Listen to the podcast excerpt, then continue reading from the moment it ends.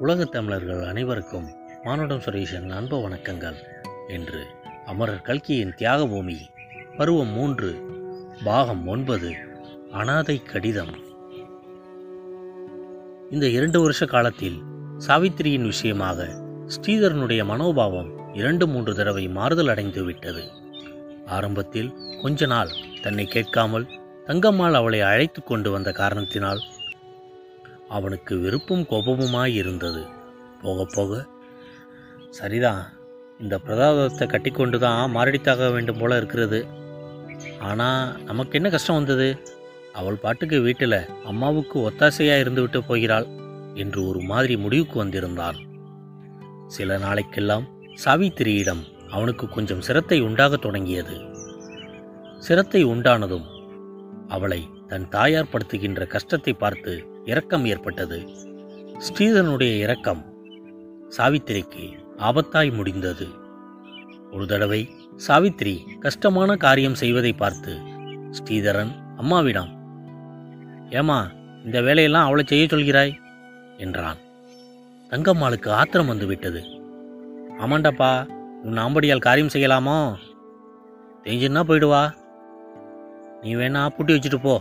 இல்லாட்டா பின்னோட அழைச்சிட்டு போயிடு. என்று கத்தினாள். அவன் வெளியே போன பிறகு சாவித்திரியிடம் ஏண்டி பெண்ணே ஆம்படியானிடம் கோழி சொல்ல ஆரம்பிச்சிட்டியோ இல்லையோ? நீ காரியம் செய்யலாமோடி? மிராசுதாரர் பொண்ணாச்சே. போய் மெத்தையை விரித்து போட்டுண்டு படுத்துக்கோ. நான் ஒருத்தி தான் இருக்கேனே இந்த வீட்டில் எல்லா காரியம் செய்கிறதுக்கு என்று சரமாரியாக பொழிய தொடங்கினாள்.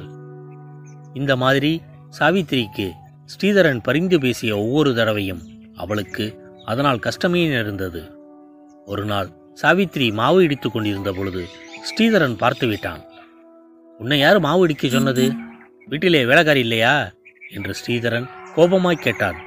சாவித்திரி அவனுடைய கோபத்தை தணிக்கும் நோக்குடன் அம்மா தான் இடிக்கச் சொன்னார் என்று சொல்லிவிட்டாள். ஸ்ரீதரன் அம்மாவிடம் போய் இதென்னம்மா நான்சென்ஸ்? இவளை என்னத்துக்காக மாவு இடிக்கச் சொன்னாய்? என்று கேட்டான். அப்படி சொல்லி தகடிக என்றாள் தங்கம்மாள். நான் என்னடா அப்போ சொன்னேன்? கொஞ்ச நாள் போனா? அம்படியானும் பொண்டாட்டியும் ஒன்றா போயிடுவேல் நான் தான் நான்சென்ஸாக போயிடுவேன்னு சொன்னேனோ இல்லையோ? என் வாக்கு பழிச்சுதா? என்று கூச்சலிட்டாள். பிறகு சாவித்திரியை கூப்பிட்டு ஏண்டி பெண்ணே நானாடி உன்னை மாவடிக்க சொன்னேன். என் மூஞ்சியை பார்த்து சொல்லடி என்று கேட்டாள். சாவித்திரி பயந்து போய் பேசாமல் இருந்தாள்.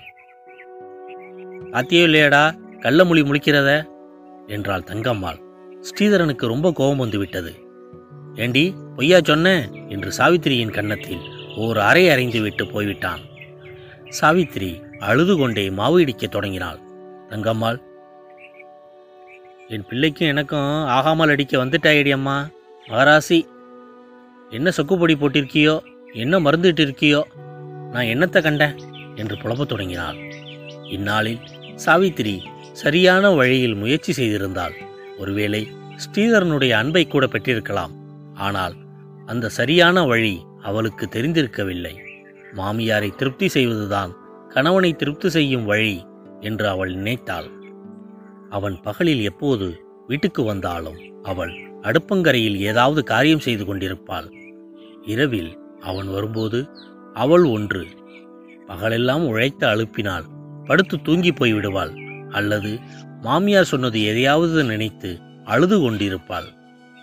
சனிய சனிய எப்ப பார்த்தாலும் ஒரே அழுகைதானா? மூதேவி பீட என்று சீதரன் எரிந்து விடுவான். இதனால் அவளுடைய அழுகை அதிகமாயிருக்கும். ஸ்ரீதரனுடைய வெறுப்பு வளரும். இதுவரை இந்த பதிவை கேட்டுக்கொண்டிருந்த உலகத் தமிழர்கள் அனைவருக்கும் மானுடம் சுரேஷின் அன்பு வணக்கங்கள். அமரர் கல்கியின் தியாக பூமி வளரும்.